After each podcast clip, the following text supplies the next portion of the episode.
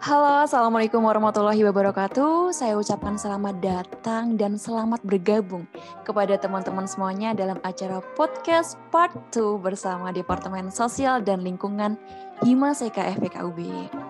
Nah, sebelumnya perkenalkan nih, namaku Uli Matulasana. Aku mahasiswa dari AP Angkatan 2017 yang akan memimpin jalannya podcast di hari yang berbahagia ini. Oh ya teman-teman, pada kesempatan kali ini kita akan mengupas tuntas nih membahas seputar Departemen Sosling. Mungkin nanti bakal muncul pertanyaan dari teman-teman.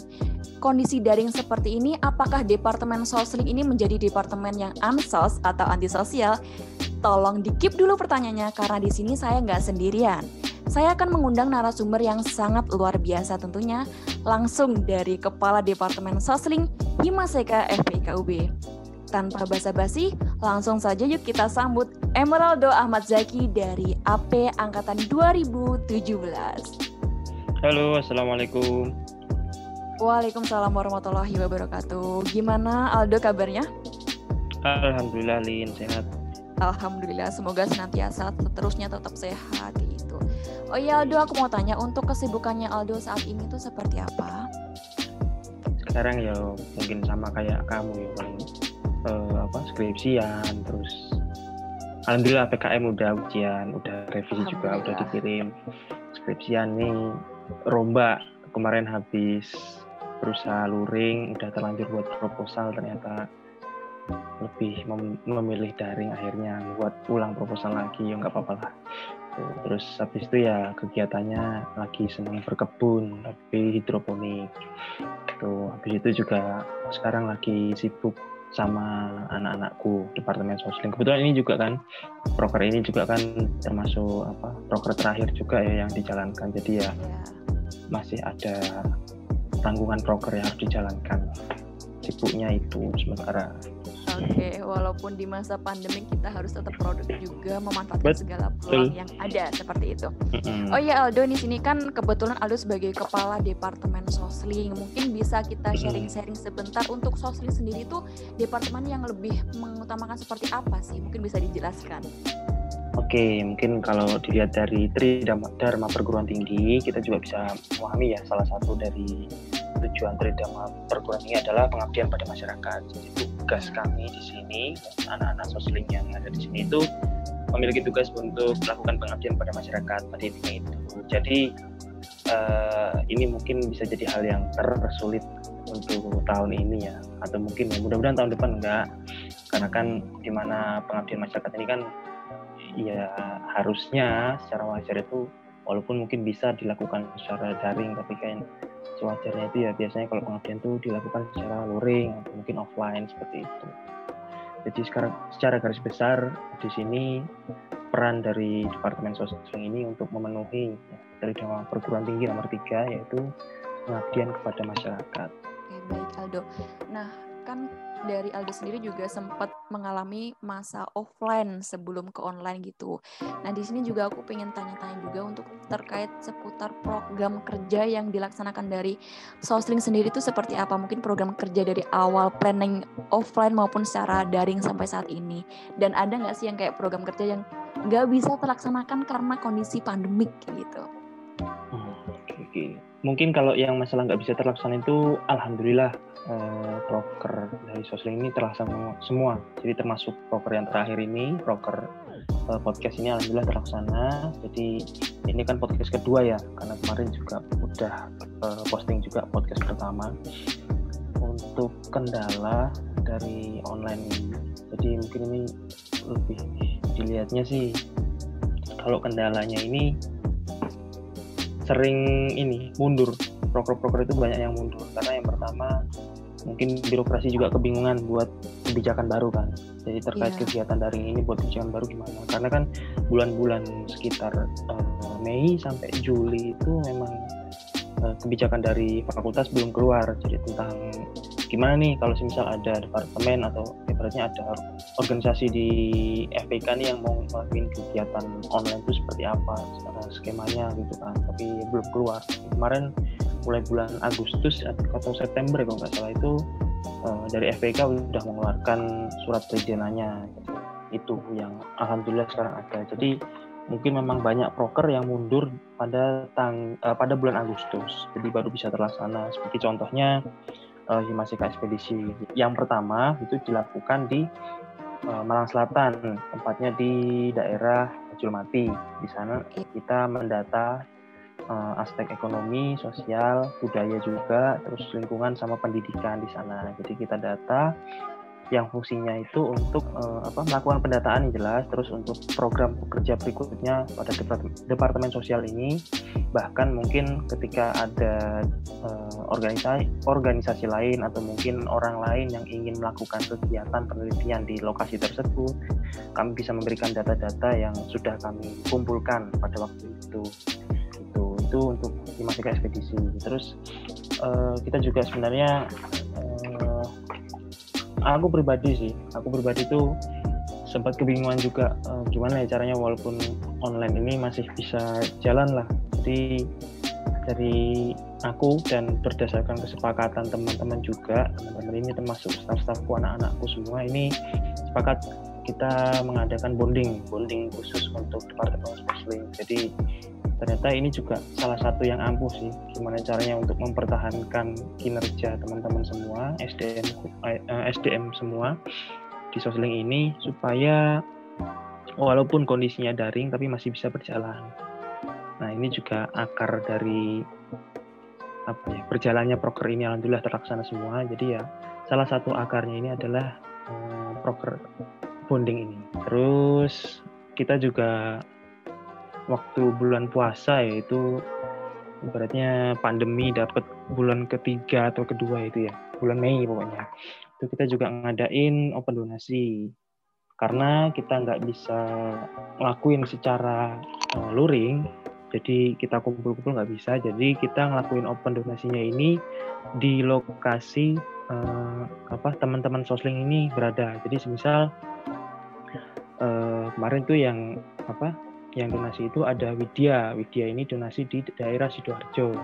Jadi oh, nanti iya. Widya bakal ngasih sesuatu di apa? Bakal ngasih sembako ke uh, salah satu warga yang terpilih di Sidoarjo ini yang mungkin lebih layak untuk mendapatkan sembako. Terus kemarin Hafsa juga ngasih sembako di daerahnya. Terus kemarin yang ketiga itu juga ada seperti itu. Kemarin kami ngasihnya tiga tiga donasi. Itu sumbernya dari teman-teman semua yang mungkin secara garis besar uh, mayoritas dari lingkup FPIK ya. Itu terus habis itu ada Sosling News. Sosling News ini ya proker tentang pendataan sih. Jadi pendataan-pendataan dari seluruh program ini dipro, uh, didata di dalam program Sosling News terus termasuk uh, peringatan hari-hari besar itu tapi ini yang paling terkendala sih menurutku soalnya apa kurangnya SDM ya. Terus mungkin Gus Irfan juga kewalahan ngurus ini jadi kan uh, penanggung jawab ini kan Mas Irfan ya Gus Irfan. Iya. itu juga kewalahan kalau sendiri itu kan. Habis itu yang terakhir itu ada proker ini proker podcast ini. Jadi penutup dari ya, program-program sosial lingkungan Departemen Sosial Lingkungan ini adalah podcast ini yang dijalankan. Jadi alhamdulillah ada beberapa kegiatan yang walaupun kita masa pandemi kita juga ngelakuin secara luring dengan protokol yang ada di yang berlaku di UB maupun nasional maupun secara UNICEF ya secara internasional kita lakuin. Terus yang daring juga ada bahkan banyak. Terus ini insya Allah uh, Desember kita uh, apa mau ekspedisi lagi tapi secara daring jadi nanti kita ngelakuin uh, apa memaparkan program ke masyarakat Pulau Sapudi ya. Jadi nanti kita ekspedisi kedua ini ke Pulau Sapudi. Di sana nanti kita secara daring um, memaparkan program tentang yang pertama itu pengolahan kopi mangrove sama sirup mangrove. Terus habis itu nanti kita juga mau ngajarin masyarakat sana ini untuk membuat pupuk sendiri. Jadi daripada ribet-ribet beli, kita buat pupuk sendiri. Di sana karena permasalahannya itu harga sayuran itu mahal. Kenapa kok bisa mahal? Soalnya sayuran dari beberapa wilayah di Jawa Timur itu masuknya kan ke Surabaya dulu. Itu otomatis harganya udah naik.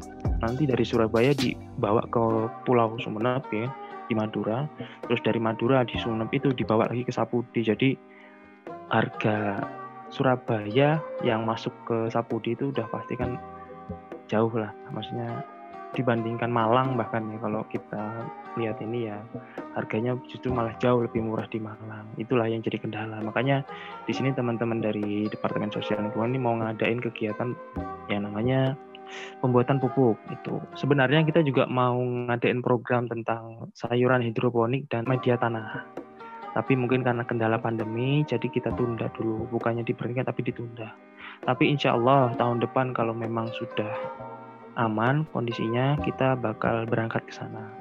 Tapi kita nunggu aman dulu. Jadi program-program yang mungkin ketika uh, dilakukan daring bulan ini ya, program ekspedisi itu akan kita maksimalkan ketika kita uh, sudah ekspedisi secara luring. Jadi ibaratnya kita sudah secara legal mendapatkan izin dari birokrasi, mendapatkan restu dari bapak-bapak kita ya dari Pak Edi, dari Pak Rizky dan dosen-dosen lainnya, dari orang tua kita sendiri kalau memang sudah mendapatkan restu baru kita memberanikan diri untuk berangkat. Insya Allah untuk pendanaan, alhamdulillah banyak masih banyak orang yang baik ya yang memberikan donasi untuk kita untuk kita nanti berangkat. Jadi ini juga sekedar info untuk mungkin donatur yang mungkin mendengarkan podcast ini. Jadi mohon maaf kami agak menunda sedikit waktunya untuk berangkat karena memang kendala pandemi seperti ini. Jadi mohon dimaklumi. Semoga amanah yang Bapak Ibu berikan, yang teman-teman berikan ini bisa tersampaikan sepenuhnya kepada masyarakat Sapudi di waktu yang secepatnya. Semoga amin. Itu Oke, terima kasih dari Aldo untuk pemaparannya terkait program kerja yang dilaksanakan oleh departemen ini. Nah, sedikit hmm. feedback juga nih, mungkin tadi poin penting yang perlu disampaikan dari Aldo terkait protokoler ini. Walaupun dari Departemen Sosial ini istilahnya terjun langsung ke masyarakat tapi nomor satu yang penting tetap protokoler kesehatannya. Dan walaupun ada sedikit kendala terkait timeline tadi yang mundur dari Demokrat, tapi dari teman-teman Sosling tetap berprogres, jadi tidak bakal stuck walaupun terkendala dengan timeline. Terus, oh ya untuk yang Himaseka ekspedisi yang pertama itu kan kemarin juga kita ada kerjasama baru, kita mendirikan sekretariat baru ya, kayak gitu mm -hmm. ya, Aldo? Ya, jadi kemarin kita juga uh, apa mendirikan sekber baru sama masyarakat ya, di Desa Tambak Rejo ya, tepatnya di Dusun Tamban. Jadi kemarin itu sebenarnya usulan dari teman-teman awalnya. Kebetulan di sana itu masyarakat sana mau membuat uh, sekretariat KB. Jadi memang ada beberapa wilayah di Jawa Timur ya itu yang memiliki sekretariat. Nah, sekret sekretariat KB ini menurut uh, teman-teman pribadi ini kurang maksimal karena apa? Ya kalau penyuluhan KB itu kan nggak mungkin juga ya setiap hari. Tapi kenapa kok bisa banyak itu anggarannya makanya kemarin teman-teman sosling ini mengusulkan ini lebih baik dibuat sekretariat bersama aja. Jadi apa pun organisasinya yang ada di masyarakat ormas-ormas seperti kalau di Tambahan itu ada Karang Taruna ada GPMC terus ada Pokmaswas dan lain sebagainya ini bisa menggunakan sekretariat itu. Termasuk mahasiswa-mahasiswa yang mau terjun langsung ke masyarakat bisa menggunakan fasilitas itu untuk tempat tinggalnya. Termasuk ya itulah. Jadi ini ibaratnya pintu awal ya yang membuka hubungan antara antar mahasiswa dengan masyarakat sana itu ya dari kita ini dari sosial ini. Jadi ini juga sekedar info untuk teman-teman entah bahkan ya dari luar prodi pun kalau memang mau melakukan kegiatan di uh, dusun Tamban di Malang Selatan teman teman-teman bisa kontak kami ya siapa pun pokoknya departemen sosial nanti kita akan arahkan ke masyarakat sana gitu. Ya, jadi goals lain itu untuk menambah relasi kerjasama dengan pihak eksternal seperti itu ya Aldo. Oh ya aku juga kepo juga sebenarnya tadi yang masalah Himaseka ekspedisi yang kedua itu di Pulau Sapudi ya. Emang sementara saat ini bisa terlaksana secara daring. Yang aku mau tanya kenapa dari teman-teman sosling ini memilih Pulau Sapudi sebagai tujuan utama gitu buat dijadikan ekspedisi? Oke, uh, yang pertama di sini permasalahannya ya, kita melihat dari permasalahan. Jadi eh, kalau pertimbangan dari ekspedisi itu kan semakin banyak kendala di sebuah desa itu berarti kan semakin apa ya riskan lah, semakin urgent lah harus kita benahi juga. Apalagi tugas kita ini kan uh, untuk mengabdi pada masyarakat kan seperti Trida Dharma Perguruan Tinggi yang tadi sudah dijelaskan. Jadi yang jadi awal ya, kenapa kok ekspedisi ini dijalankan di Pulau Sapudi ini memang terkait permasalahan ada di sana. Permasalahannya adalah yang pertama kekeringan.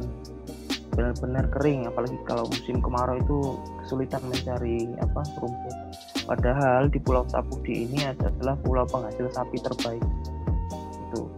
Tapi uh, aku lupa ya, uh, terbaiknya ini seapa itu aku lupa. Cuma emang terkenal sih kalau di Jawa Timur itu tempat uh, apa penghasil sapi terbaik itu di Pulau Sapudi. Keringan itu yang jadi utama. Terus yang jadi nomor kedua adalah uh, ada beberapa potensi ya yang secara maksimal itu belum dimanfaatkan.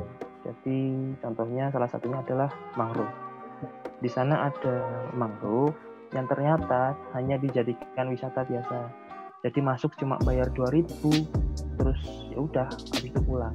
Jadi kan kurang maksimal. Makanya besok ini rencananya kita mau ngadain program tentang ekowisata di mana nanti ada sebuah kompleksitas di dalamnya. Jadi nanti uh, dengan adanya ekowisata ini harapannya uh, wisatawan yang datang walaupun nanti mungkin membayar tiket masuknya ini lebih banyak uh, karena mungkin untuk biaya pemandu wisata terus mungkin juga untuk biaya beli oleh-oleh. Tapi di sisi lain uh, fungsi dari pemandu wisata yang ada di ekowisata ini adalah untuk menjelaskan uh, wisata yang berbeda yang berbeda itu seperti apa. Nanti akan dijelaskan oleh pemandu. Makanya besok ini kami mau mencoba untuk uh, apa ya memberikan sebuah wejangan lah. Gimana caranya pembentukan ekowisata di pesisir itu ya di Pulau Sapudi itu lebih baiknya apa, apa itu terutama ekowisata mangrove itu yang pertama. Jadi harus ada pemandunya. Di setelah itu uh, kita juga ngadain penyuluhan tentang olahan mangrove. Jadi di sana banyak pohon mangrove-nya, tapi ternyata juga belum diolah. Buah mangrove itu kan bisa diolah. Yang tadi sudah aku jelaskan yaitu kopi mangrove dan sirup mangrove. Nah, eh, kedua olahan ini akan kita ajarkan kepada masyarakat yang nantinya hasilnya itu juga akan menjadi oleh-oleh khas dari uh, apa Pulau Sapudi dari Desa Kalawang Pulau Sapudi terutama tempat penjualannya nanti itu di area wisata itu. Jadi yang menjadikan ciri khas dari wisata mangrove ya, ekowisata mangrove ini apa sih? Yaitu tadi di sini ada mangrove yang terjaga, masyarakat uh, selaku wisatawan yang datang juga harus dibatasi. Jadi ini juga sebuah uh, apa edukasi untuk wisatawan yang datang. Tapi di sisi lain kita juga punya ciri khas sendiri, yaitu kita punya uh, olahan mangrove ya yang di mana awalnya mangrove ini tidak diketahui oleh masyarakat bahwa bisa diolah sekarang masyarakat bisa paham dan tahu bahwa mangrove ini bisa diolah jadi inilah uh, dari sisi masyarakat ini ada aspek pemberdayaan di dalamnya dan dari sisi wisatawan yang datang ini ada aspek edukasi yang mendalam di dalamnya seperti itu. Oke, karena emang goals dari Himaseka sendiri oh, untuk visi atau misi kan untuk menjalin hubungan dengan eksternal lebih baik lagi. Mungkin saat ini yang bisa konteks lebih lanjut dengan warga dari Pulau Sapudi Aldo ataupun ketua pelaksananya kayak gitu. Nah, aku mau tanya nih dari masyarakat wilayah Pulau Sapudi sendiri ketika mendengar kalau Himaseka mau ngadain kegiatan Himaseka ekspedisi itu bagaimana antusiasnya apakah welcoming atau ada hal yang benar-benar masih ditakutkan dan sebagainya kayak gitu mungkin bisa diceritakan juga Oke, okay, kemarin bulan November ya tepatnya, ya. bulan lalu berarti ya. Itu kami sempat survei ke sana, jadi alhamdulillah dapat izin juga dari birokrasi, walaupun yang diizinkan beberapa orang aja. Jadi mm-hmm. kami hanya bisa survei ke sana. Uh, banyak uh, apa hal-hal yang kami sampaikan di sana tentang apa pun itu ternyata antusiasme dari masyarakat sana itu sangat tinggi. Bahkan kami disuruh secepatnya untuk melaksanakan kegiatan. Bahkan kami itu sampai disiapkan kayak apa ya modelnya itu seperti villa gitu lah. Jadi di di sebuah menara nanti ada base camp kami di sana langsung menghadap ke laut. Jadi benar-benar kami itu sampai dimanja di, dimanja sama masyarakat sana gitu loh. Okay, itu yang pertama. Kemarin waktu survei juga teman-teman yang survei sampai dimanja juga dikasih makan di sana bahkan dibakarin ikan dan sebagainya. Jadi memang antusiasme. Terus kalau pesan dari Bu Kades kemarin ya uh, Kades Kalawang itu pesan jadi awalnya uh, subprogram tentang tadi uh, tumbuhan hidroponik dengan media tanah itu sebenarnya cuma hidroponik aja. Tapi ternyata Bu Kades ini usul uh, kalau bisa hidroponik ini nanti uh, dilakukan secara maksimal programnya. Kalau kalau memang butuh dana untuk pembelian paralon karena kan hidroponik itu butuh paralon ya. Yeah. Uh, desa siap uh, siap untuk mempersiapkan. Oh ternyata urgensi yang menjadi hipotesis kami itu benar-benar uh, adanya itu benar di sana karena memang masalah kekeringan ini memang menjadi nomor satu di sana karena akibat kekeringan sendiri mereka itu uh, nanam sesuatu jadi kesulitan. Makanya mungkin juga butuh sebuah inovasi baru, contohnya hidroponik itu, di mana kita nggak perlu membutuhkan air serapan yang terlalu banyak, tapi kita juga bisa uh, membuat apa ya, sistem tu, uh, apa sistem membudidaya tum, uh, tanaman atau sayuran itu dengan air yang bersirkulasi. Jadi habis di alirkan ke tumbuhan nanti kita masukkan lagi terus kita alirkan lagi jadi airnya nggak kebuang itu jadi emang dari masyarakat di Pulau Sapudi ini benar-benar kayak nge-support dan benar-benar antusias kerja dari Departemen Sosial ini terkait Himaseka Ekspedisi ya gitu Aldo. Insya Allah ya. Support. Oke. Okay. Alhamdulillah. Mungkin untuk berbicara seputar program kerja kurang lebih seperti itu yang telah dipaparkan oleh narasumber kita. Nah, sekarang aku ingin tahu juga bagaimana sih internal dari kepengurusan di Sosling sendiri karena kita tahu juga staf ahli maupun staf muda dari Sosling itu juga banyak gitu. Nah, di masa hmm, kondisi okay. daring seperti ini, kan kita sudah hampir satu tahun lah kayak itu. Kondisinya seperti apa? Apakah masih akrab atau mungkin ada renggang kayak gitu mungkin bisa kita sharing-sharing aja Aldo. Oke, okay, alhamdulillah uh, ternyata selama daring ini masih tetap akrab gitu. Jadi antar staff dengan kadep kadep alhamdulillah masih akrab juga. Karena mungkin yang pertama emang kalau dilihat dari aku pribadi ya mungkin memang kemauan dari teman-teman semua untuk uh, bergabung di departemen ini memang tinggi itu yang aku pribadi Terus yang kedua mungkin dari adanya bonding itu sih, yang tadi udah dijelaskan juga ya di awal. Jadi dengan adanya bonding itu pengaruhnya memang tinggi banget. Jadi waktu itu memang kita secara apa luring melakukan bonding di bedengan dengan protokol yang ada. Alhamdulillah di situ juga akhirnya kita bisa mengenal secara langsung gitu. Jadi melihat langsung uh, siapa sih yang namanya apa Mas Rian, terus yang namanya Mas Kapit, yang namanya Alia itu yang mana orangnya, yang namanya Widya yang mana, yang yang namanya Mas Lukman yang mana, yang namanya Ajeng, yang namanya Febri, yang namanya Hafsa, dan yang lain-lain juga, maksudnya yang namanya Iksan dan lain sebagainya. Itu yang mana sih orangnya? Alhamdulillah kita pengenal. Walaupun kemarin belum maksimal sih ketemunya. Soalnya kan ada beberapa mungkin yang uh, rumahnya jauh karena udah terlanjur pulang. Terus yang kedua juga mungkin uh, apa karena masih kondisi pandemi juga itu. Kan jadi mungkin di sini saya lebih memaklumkan karena kondisinya seperti ini namun juga mungkin diperlukan juga ya program untuk kegiatan apa bonding ini untuk saling mengenal. Karena yang penting juga untuk SDM untuk kekuatan SDM dari sebuah uh, organisasi itu alhamdulillah intinya masih akrab gitu Mbak Ulin. Oke, alhamdulillah dengan kegiatan bonding lebih akrab lagi lah dari yang awalnya kayak beda kelas terus belum saling kenal antara satu sama lain. Alhamdulillah sama-sama nyatu gitu dari sosling mm -hmm. gitu. Oke, nah aku mau tanya lagi nih Do, untuk ada nggak sih kendala lain yang ada di internal dari Departemen Sosial itu sendiri? Kendala yang lain ya? Mungkin yeah. banyak pasti ya. Bukan departemen sosial aja mungkin di sini yang dengerin yang ikut organisasi. Sekalipun uh, luring sekalipun itu pasti kendala yang paling sering dirasakan adalah hilang-hilangnya itu. Tapi itu hal menurutku sih hal yang wajar ya. Itu bukan sebuah permasalahan yang besar karena itu permasalahan yang umum. Di mana emang itu sudah menjadi resiko yang umum yang harus dihadapi oleh setiap orang yang tergabung dalam organisasi baik itu pemimpin bahkan baik itu yang dipimpin.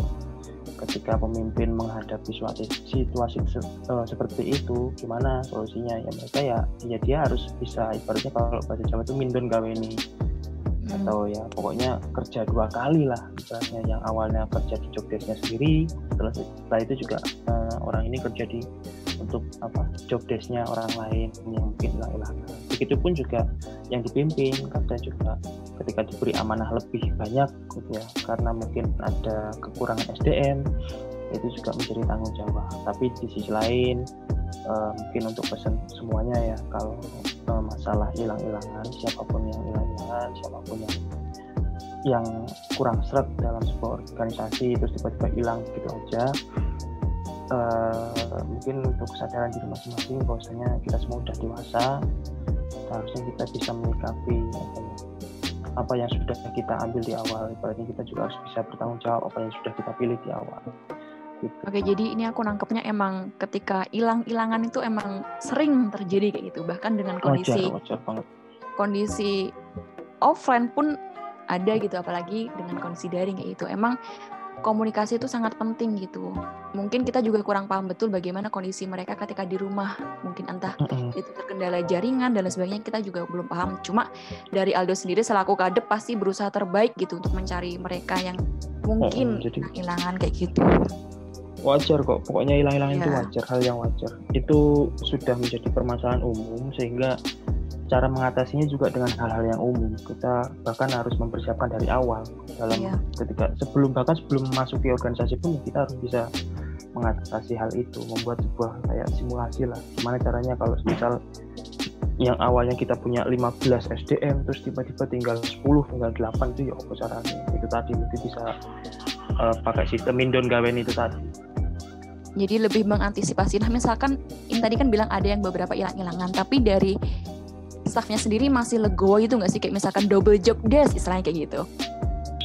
Justru kalau uh, apa ya tentang double job desk itu bahkan uh, ini ya mbak mbak couple ini mbak couple apa podcast ini juga salah satunya dari semuanya bahkan sering tak kasih double job desk. Kayak contohnya kalau Alia ini waktu itu saya tak kasihkan job desk untuk apa uh, ngelis data ngerekap data hasil ekspedisi pertama di Selatan dia sampai buatin sampai panjang sampai dapat berapa halaman itu tak buat tapi ya nggak tahu sih apakah Alia ini jengkel atau enggak karena dapat job desk. Tapi alhamdulillah uh, seenggaknya semua itu terlaksana dan harapannya sih ketika untuk anak-anakku semua yang di sosling mungkin ketika dapat jobdesk yang lebih dari satu atau bahkan mindon gaweni habis habis menjalankan jobdesknya terus menjalankan jobdesk orang lain itu dibuat legowo aja semoga itu ada hikmahnya gitu. Dan maafkan kalau misal itu memberatkan kalian gitu. Yang penting emang ketika kondisi seperti ini ada istilahnya kayak kondisional gitu. Kondisional tapi tetap satu support gitu. Saling nge-support jadi nggak ada yang namanya berat sebelah. Jadi semuanya saling gotong royong terutama di departemen sosial seperti itu ya Aldo. Oke okay, oke Do ini aku mau tanya juga sih. Kayak Aldo ini udah menjabat hampir hampir demes juga misalnya satu tahun periode hmm. gitu. Selama menjadi kepala departemen sosial dan lingkungan keluh kesahnya itu seperti apa? Mungkin dipahami juga kalau departemen sosial kan bukan hanya di internal gitu tapi juga ke eksternal ke pihak luar ke masyarakat luas gitu. Keluh kesahnya seperti apa selama menjabat sebagai kadep sosling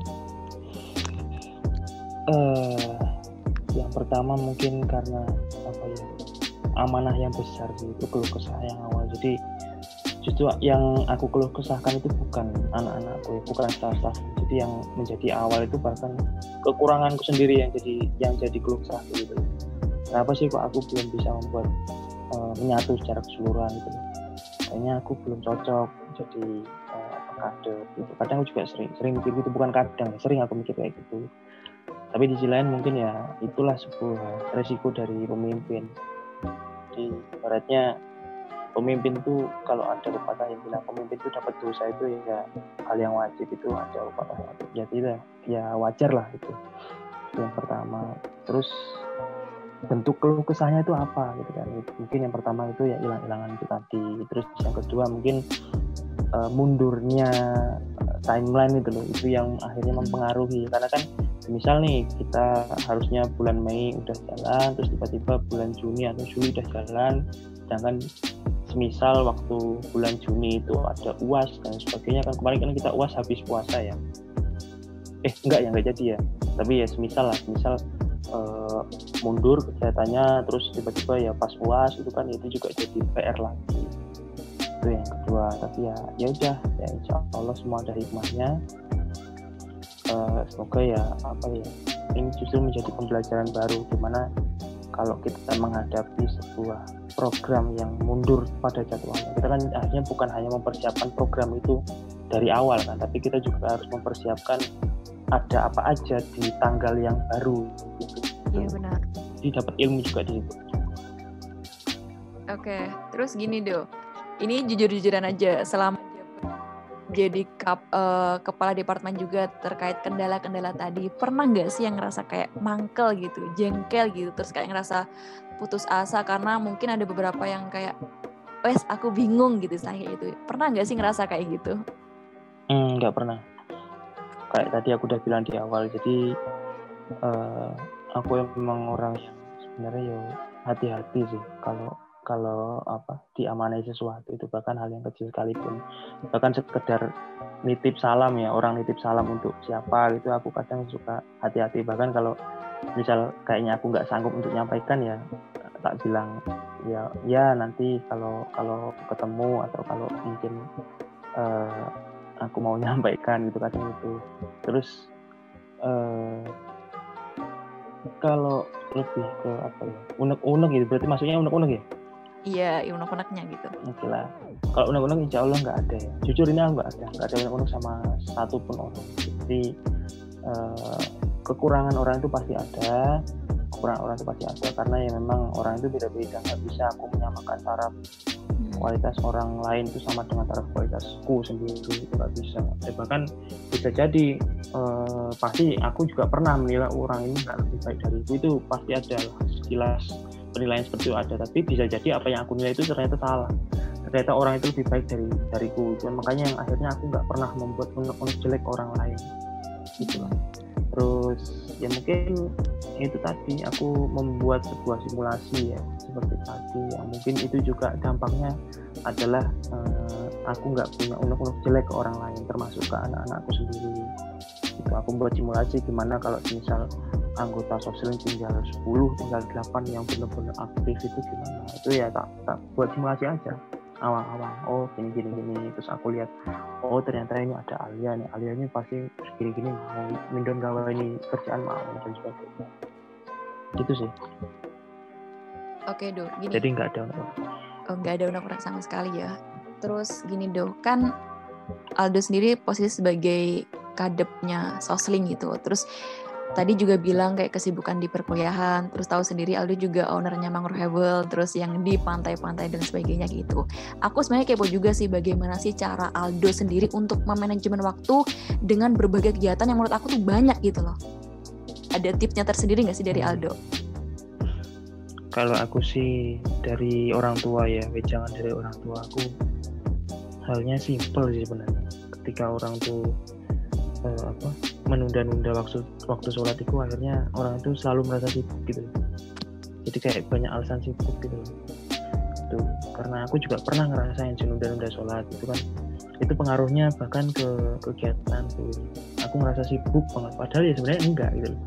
Aku ngerasa sering ngantuk itu padahal sebenarnya ya enggak juga. Mager aja lebih ke mager gitu. mager. Bahkan aku aku pernah ya neliti HP ku sendiri ya. Aku pernah lihat per hari itu aku buka YouTube berapa jam? Aku pernah per hari itu buka sampai 10 jam.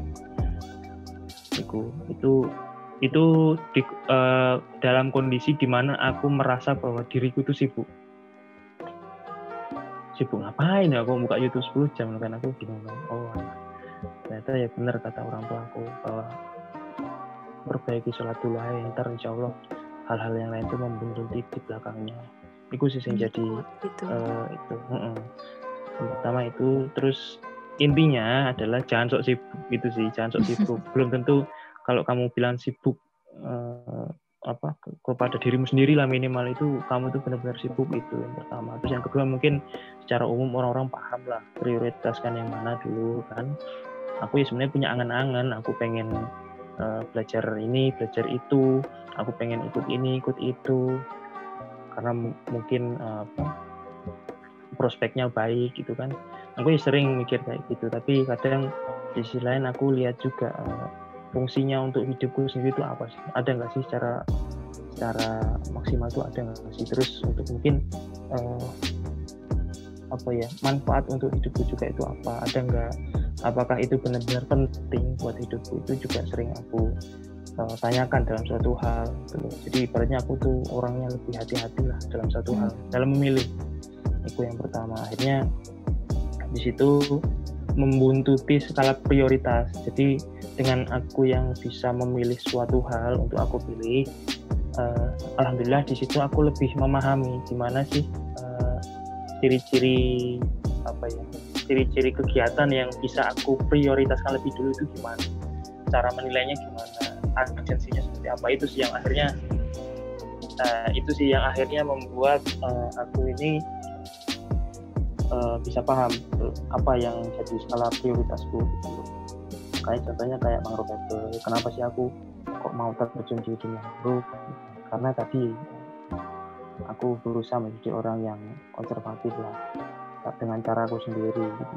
pertama itu. Terus kenapa aku mau milih di sosling? Uh, aku pengen bisa uh, yang pertama ini uh, membuat orang lain bisa berorganisasi walaupun aku sendiri belum sempurna tapi seenggaknya aku bisa memberi sebuah wejangan baru untuk anak-anakku beratnya staff-staffku di organisasi ini itu terus mungkin kenapa sih aku ikut ini ikut itu ya pasti ketika ditanya itu aku insya Allah bisa jawab secara detail Kenapa? Karena aku benar-benar hati-hati, aku paham uh, apakah hal itu prioritas atau enggak seperti itu. Jadi itulah. Jadi emang kita tuh jangan suka membatasi diri pakai alasan-alasan yang sebenarnya itu cuma pembenaran atas kemalasan dari kita sendiri gitu ya Do ya. Hmm, betul. Oh ya Do, ini last question, pertanyaan terakhir. Kita mau demis gitu. Aldo mau demis okay. dari kepala Departemen Sosling. Mm -mm. Ada nggak sih pesan khusus gitu buat mereka yang pengen join bagian dari Sosling ataupun buat mereka sebagai penggantinya Aldo, pengganti sebagai kadep maupun wakadepnya nanti ada pesan khusus nggak sih buat mereka ataupun kasih wejangan motivasi semangat buat mereka yang mau join di dunia sosial dan lingkungan kayak gitu. Hmm, oke. Okay. Uh, eh, aku nggak tahu ya siapa yang nanti bakal ngelanjutin tahun depan misalnya di himpunan terutama di Sosring yang jelas kalau pesan dari aku untuk menjadi ini ini untuk pemimpin ya untuk ibarat untuk kadep gitu ya. Buat kadep dan juga nanti buat calon-calon istilahnya staff juga yang mau join uh, okay. gitu. Jadi mungkin aku pukul rata ya karena staff juga nanti kan pasti berpengalaman megang sebuah program kan. Intinya iya. jadi pemimpin juga akhirnya. Jadi kalau dari aku sih uh, untuk jadi pemimpin yang pertama itu uh, apa ketika kamu bilang A ya kamu itu harus menjadi orang yang A dulu. Minimal udah berpengalaman di dunia itu. Tuh, terus itu yang pertama. Terus yang kedua ketika teman-teman di sini mau membuat program yang berkualitas teman-teman uh, bisa menakar dulu SDM teman-teman kuat nggak? Jadi dalam artian uh, imbangi program yang teman-teman buat ini dengan kondisi SDM teman-teman. Kalau semisal teman-teman punya angan-angan yang bagus, membuat program yang mungkin kualitasnya lebih tinggi daripada kondisi SDM teman-teman, berarti teman-teman punya tugas untuk membuat SDM teman-teman ini paham. Gitu. Mungkin kalau dari aku pribadi, uh, ada program baru kan di di Sosling ini yaitu ekspedisi berarti yaitu memang jadi tugasku gimana caranya anak-anakku ini paham. Ya opo sih ekspedisi itu yaitu tadi kita ajari pendataan sosial gitu ya pendataan ekonomi gitu ya sepengetahuanku aja. Seenggaknya akhirnya program yang menurutku dan dengan persetujuan staff-staffku ini adalah program yang berkualitas. Mereka juga ikut memahami. Gitu. Jadi imbangkan uh, program kerja yang teman-teman buat itu dengan kondisi SDM teman-teman sendiri. Jadi akhirnya nanti ujung-ujungnya nggak akan memberatkan salah satu orang. Gitu, karena mereka yang bekerja di dalamnya sudah merasa mengerti gitu. Terus yang kedua, eh, yang ketiga mungkin uh, terutama untuk calon kadep ya untuk calon kadep kadep atau mungkin nanti kalau sosmed ada kabitnya karena isu-isunya juga mau dimekarkan jadi ada kabit sosial kabit lingkungan itu katanya. Uh, pesan dariku terlibatlah dalam semua program anak-anakmu.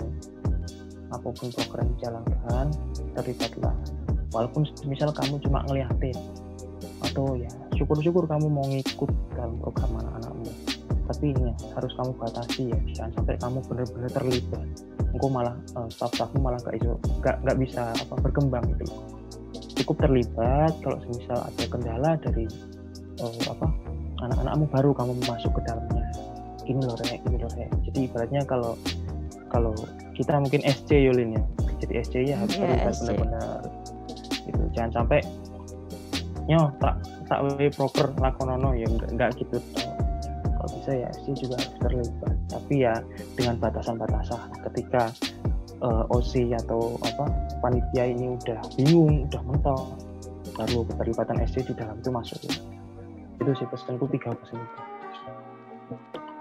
Oke, terima kasih buat Aldo atas penyampaian dari awal tadi mengenai proker dan juga kondisi-kondisi dari staff. Bahkan harapan-harapan terbesar buat nantinya the next kepengurusan selanjutnya kayak gitu. Nah, teman-teman, di sini aku mau sedikit menyimpulkan apa yang telah disampaikan oleh saudara Aldo tadi, di mana di masa pandemik ini untuk Departemen Sosial ini tetap bergerak menjalankan sesuai tugas, pokok dan juga fungsinya, namun tetap mematuhi protokoler yang sudah ditentukan.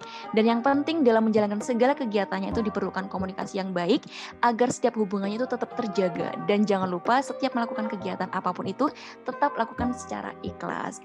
Nah, buat teman semuanya sampai di sini dulu kita berbincang-bincang sling dan pertanyaan tadi sudah terjawab ya teman-teman bahwasanya untuk Departemen Sosling ini walaupun kondisi daring nggak bakal menjadi ansos atau antisosial.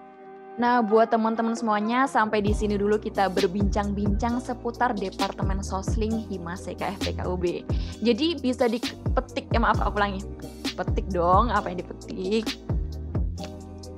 Nah, buat teman-teman semuanya, sampai di sini dulu kita berbincang-bincang seputar Departemen Sosling.